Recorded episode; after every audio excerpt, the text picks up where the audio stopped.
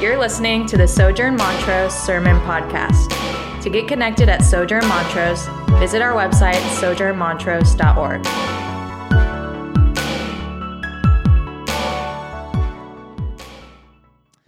So I'm not a native Texan. I moved here in 2011 to go to graduate school at Texas A&M. Whoop. And uh, there's like four of us here, maybe, uh, which is weird, but it's Montrose, so there you go. I, uh, I moved from North Carolina, and because I didn't know anything about beautiful College Station, I simply went online and uh, Googled apartments, College Station, and I found a bunch, and I decided on the cheapest one, which is $400 a month. Um, it's the, it was the kind of place where like your kitchen and bathroom and bedroom are all the same room. And uh, and since my dad is an Aggie, my parents said, "Well, we'll come down with you. We'll drive down the 20 hours to College Station. We'll help you move in. We'll help you get settled, and we'll hang out for the weekend." And I thought that was a good idea, so we did. And we drive 20 hours from North Carolina to College Station. Um, we grab the. We we immediately go straight to the apartment complex after our trip. We grab the key from the front office, and we open the door to my new apartment. And my mom burst into tears and the place is awful. It, it's truly awful. Um, it's amazingly small, but more, more than that, the carpet is literally ripped up all around the walls and, and horribly stained. And it smells really bad.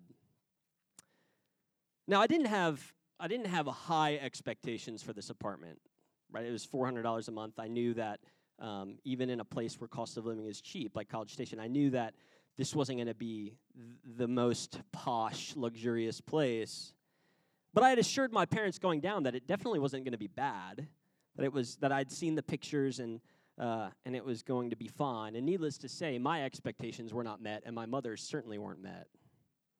And come to find out, the previous tenant had a dog, and they were in the process of changing the carpet, but they never completed that process. And so eventually, when the carpet was replaced, it turned out to be okay, and I lived there for a whole year. But but we've all experienced something like this, right? Like unmet, like vastly underwhelming scenarios where our expectations are so unmet. The situation my mom, or the feeling my mom had when the door was opened, the feeling of excitement and expectation and something new and something wonderful, and then just being supremely let down. Last Sunday, we talked about Jesus entering into Jerusalem in triumph. It's called the triumphal entry. And again and again in the Gospel of Luke, we're shown that maybe the disciples' understanding of who Jesus was and what he was coming to do was off. Right? They thought Jesus was coming into Jerusalem to overthrow the, the Roman occupation of the people of Israel. And so the tension is building, right? They thought Jesus is coming to overthrow a government. But then on, on Friday, on Good Friday, we remembered that, oh, that's not what happened, that Jesus was instead crucified. Right? They were wrong. The disciples were very, very wrong. They thought, man, oh no, this man who is coming to lead us as a new king and overthrow the Roman government in occupation of Jerusalem, he, he is instead tortured, mocked, beaten, and then killed. And so here is where we find the two disciples with this kind of expectation unmet that are walking on a road from Jerusalem. They're going to a different town. It's kind of like they've they've thrown in the towel. They're they're leaving Jerusalem. Nothing has happened like they expected. And so let's read again, starting in verse 13. The very day, that very day, two of them were going to a village named Emmaus, about seven miles from Jerusalem, and they were talking to each other about all the things that had just happened. And while they were talking and discussing together, Jesus himself draws near and went with them.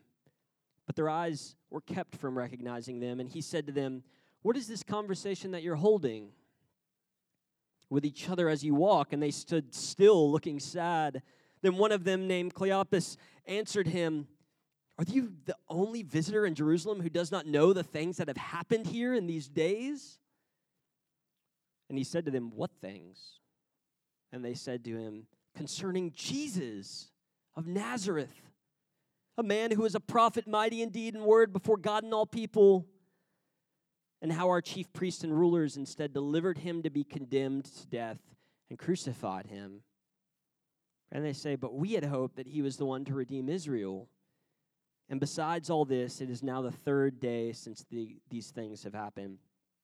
So here, these disciples, uh, they're walking on this road, and I, I want us to, at least for the next few minutes, put ourselves in their shoes. They're talking about everything that just happened. Can you believe everything that just happened? How they, how they had followed Jesus for presumably a few years or at least months, and they expected him to come into Jerusalem as king. They expected that Jesus would have a kingdom here on earth established in Jerusalem, and the, everyone who opposed him, mocked him, would be proven wrong. But instead of all of that, Jesus is killed.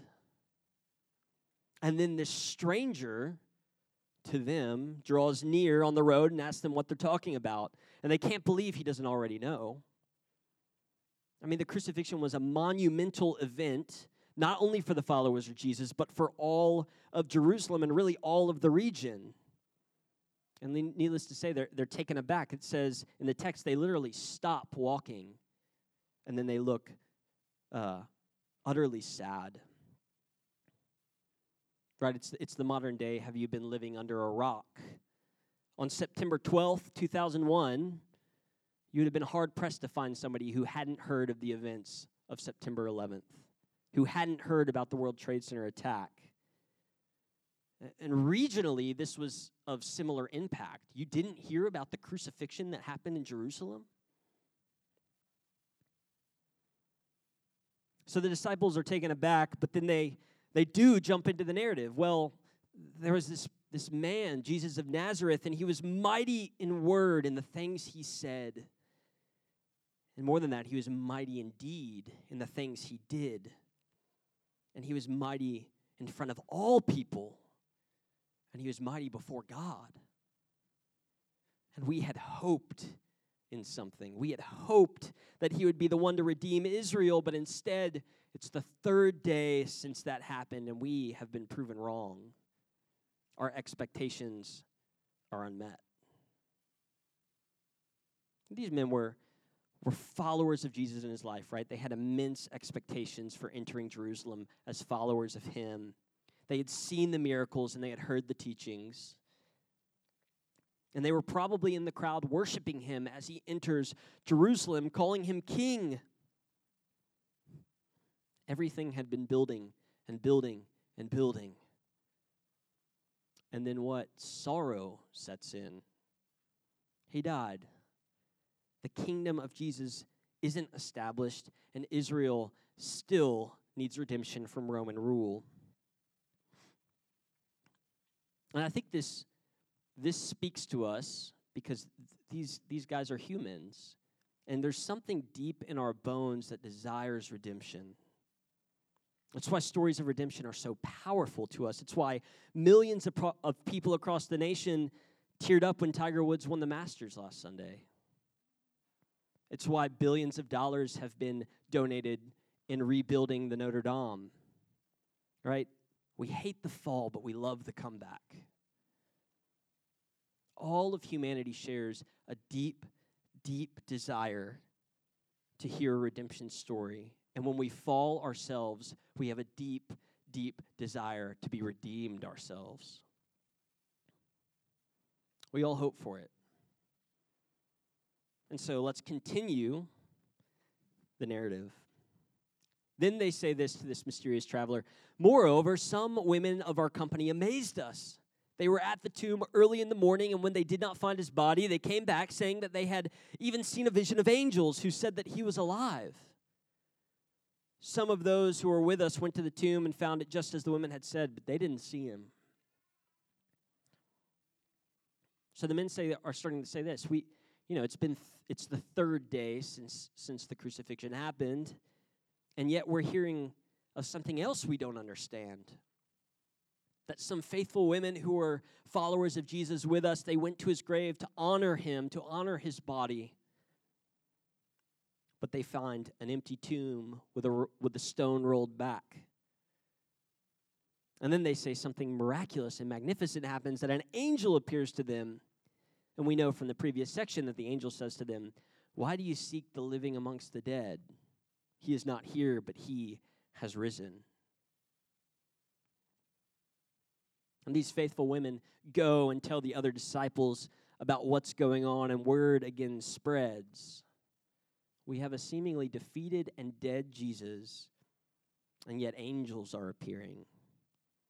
Whispers among the disciples begin Could it be? Could he really be alive? Could it all be true? We hope it would be. Will everything bad, all the horrific, terrible things that have happened over the last three days, will all of that be undone? As the men are talking about all they had seen and heard and sharing all of their thoughts on the matter with each other, this mysterious man who didn't know anything about Jesus' death just a few moments before enters the conversation again with this. And he said to them, O foolish ones, and slow of heart to believe all that the prophets have spoken, was it not necessary that the Christ should suffer these things and enter into his glory? And then, beginning with Moses and all the prophets, he interpreted to them in all the scripture the things concerning himself. And I don't think Jesus is angry here in his statement of, oh, foolish ones. I think he's I think he's gracious and I think he's tender. I think the tone of this is don't you see? Don't you get it? And he doesn't leave them with that indictment. He says, Let me show you, beginning with Moses and beginning with the prophets, who I am. He interprets to them all the scriptures and how they point to Jesus. And we know this road to Emmaus is seven miles. So they had quite a bit of time at the pace they were going with Jesus on the road at this pace, and they're we've already seen that they're stopping at some points in awe of what he said or what he who he's who he is. And so Jesus tenderly shows them who he is. And at Sojourn, something we value is to is to preach sermons from the whole Bible because all of scriptures, all of the Bible points to Jesus. I'm not saying we will twist every verse in the Old Testament to be about him, but when we look at the stories and the songs and the laments and the poetry and the prayers, that all of these things ultimately point to him. Our goal is to show God for who he is as the divine author of the Bible. And the whole narrative reaches its climax in this one person, Jesus Christ of Nazareth who lived and preached and did mighty things in word and in deed. And he was crucified and buried, and three days later he rises and appears, and then he ascends to the throne.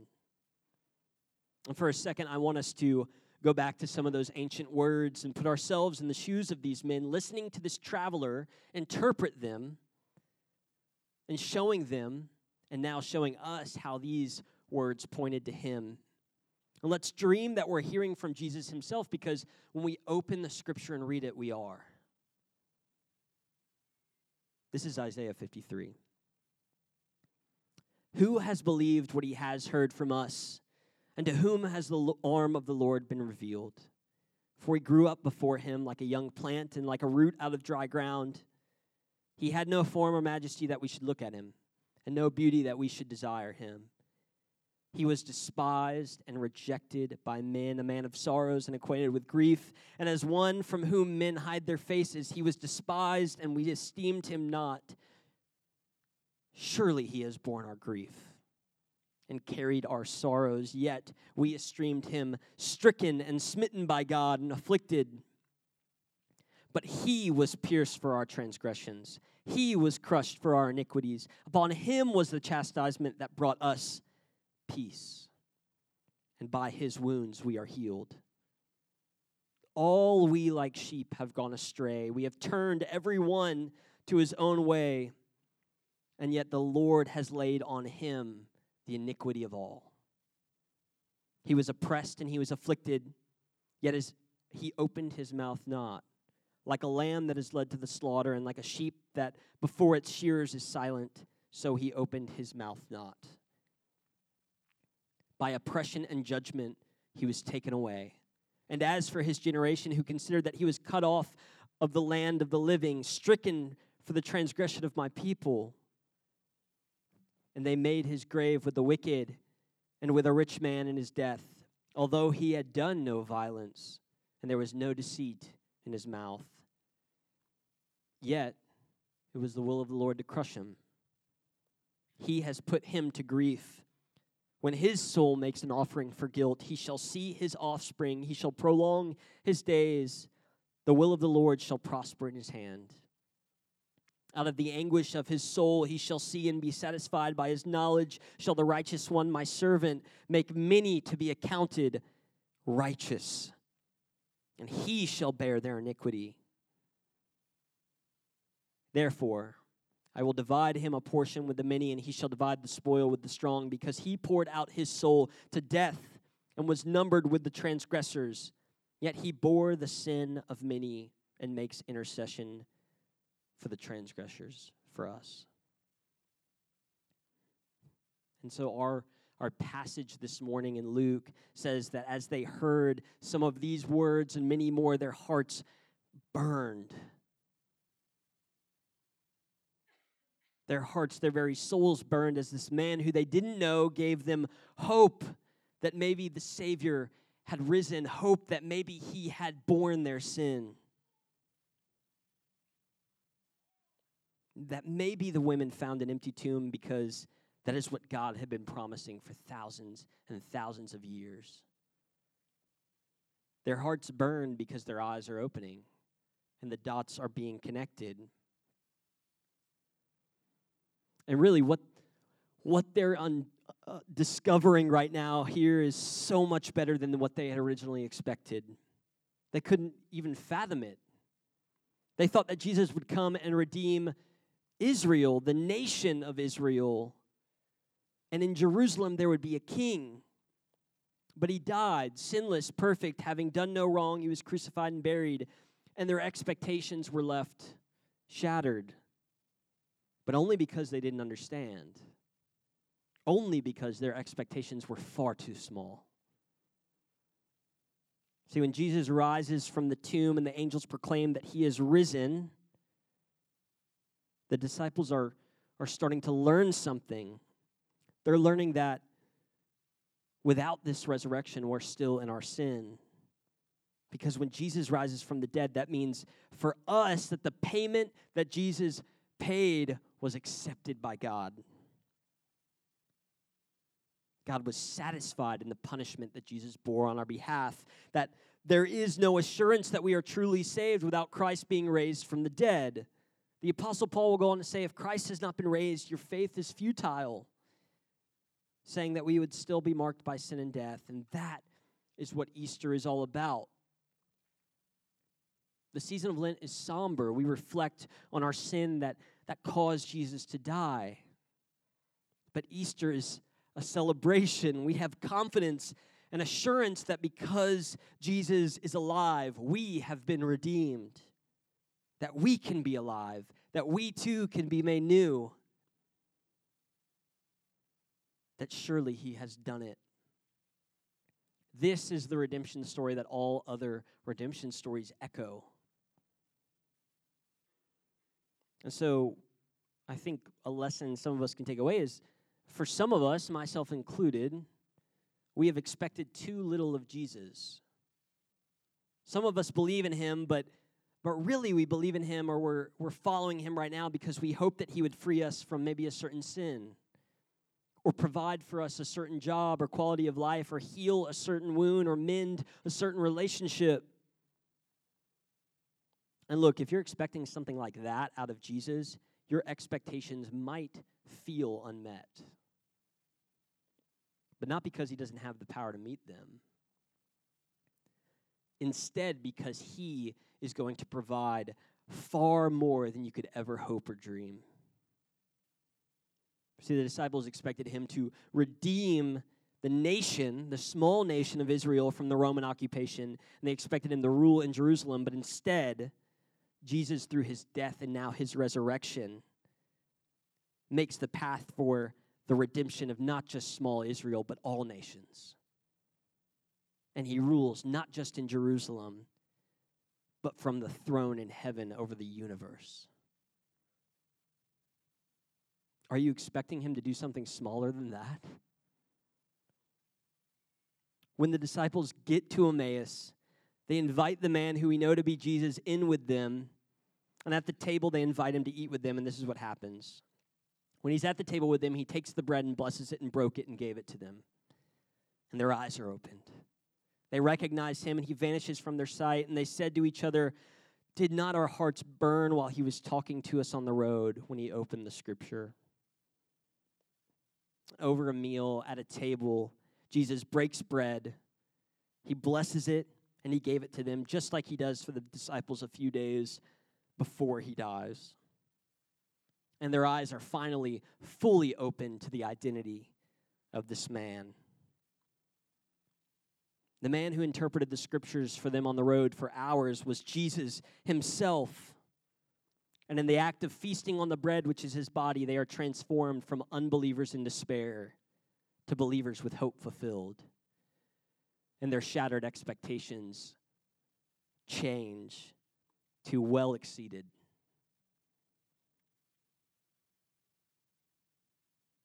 in the meal, Jesus' broken body reveals for them and us who he truly is the prophet of hope, the priest predicted to come, and the king who has shattered expectations.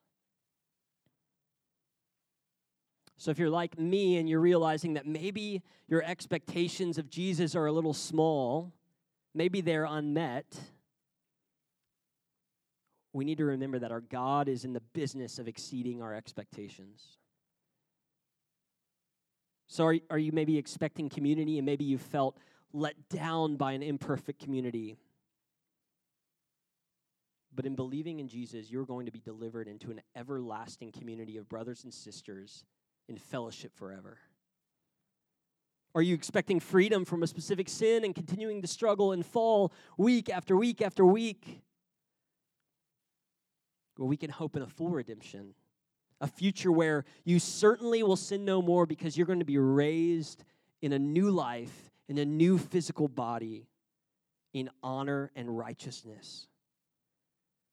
We could go on and on and on, but the point is this our expectations will be far exceeded by the king who currently reigns when the king returns. The resurrection gives us hope just like it gave the disciples hope that Jesus is not only reigning right now, although that is glorious, but also that he will return. And at his return, we will be raised, our tears will be wiped away by the hand of a Savior. And the crucified one who rose again in victory and power will embrace us with a meal. Maybe you're here this morning a little skeptical of all of this. But Jesus moves toward the skeptic and the unbeliever. Right? If you feel a burn in your heart and soul, even a flicker of something that brought you in this room today, I want you to explore it. We'll have some folks down here, some uh, deacons and deaconesses and elders um, during communion that are going to be standing in the front. We'd love to invite you to come talk to them, to pray with them and maybe you're a believer who needs prayer and encouragement, come and receive it. Maybe you're a believer in a season of doubt, depression, or sadness. Come and be fed. We want you to know who Jesus is and what he has done, this man that the prophecies told us about. And we want you to feel the fire that we feel, the Spirit of God that lives within us who might just be calling you right now. Don't shut it down. Explore it. This is the most important thing you'll ever do. I want us to all remember, believers or not, that Jesus moves toward the doubter on the road. He tenderly interprets himself. And that's good news. It's a good reminder. After Jesus vanishes from before these men, the scripture says they immediately left that house that very hour and make the seven mile journey back to Jerusalem. And they find the other disciples and they tell them about what happened to them, and they discover that they're not alone. That the other disciples have heard and even seen Jesus.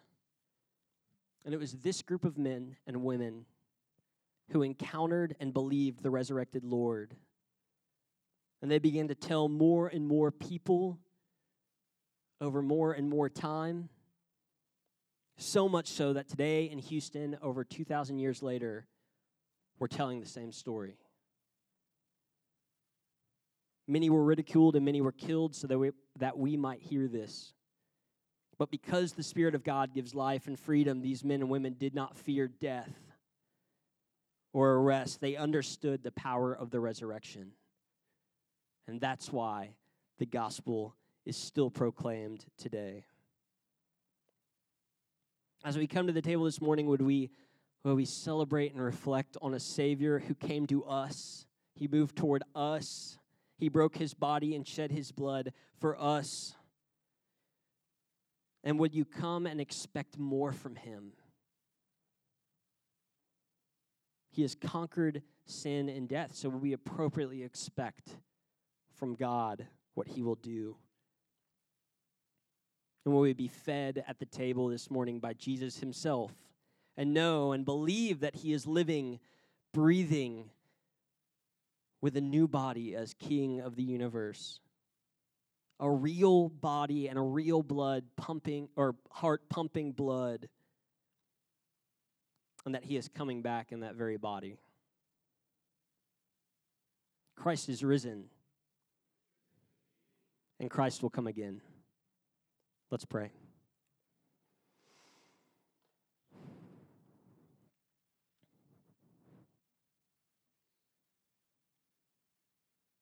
Jesus, we worship you for the risen Savior that you are, that shatters expectations, that changes the course of history that redeems the fall by falling yourself. Lord, would we remember and worship and celebrate? Would we go to lunch with a song on our hearts? Would we celebrate with good food and good drink? As a foretaste of who you are and what you are coming back to do. Will we celebrate now and show people that you have exceeded what we expected. Lord, we, I, I confess that often I expect too little of you. Lord, would you reorient my expectations and remind me that I am expecting far too little as a son of God, as a co heir in the kingdom as one who eats and drinks with God, as one who God's Spirit lives in. So if I'm feeling too small or too weak, that I would be reminded of the power of God in me, surrounding me in the fellowship of believers. And would we, in response to that this morning, praise you? love you, open ourselves to you. Would we speak of you like the disciples run back to Jerusalem seven miles in the middle of the night to say what happened? And Lord, would we, when we're doubting, when we're when we're sad, when we're depressed, when we're frustrated, when we don't understand, will we remember and hear that you move toward the skeptic, you move toward the doubter, you move toward us in our sadness, and tenderly you show us who you are. Lord, we proclaim you are risen. We worship you. We love you. We bless you. And we're grateful. Would you bless us this week as we leave here, renewed by your resurrection? In your name we pray. Amen.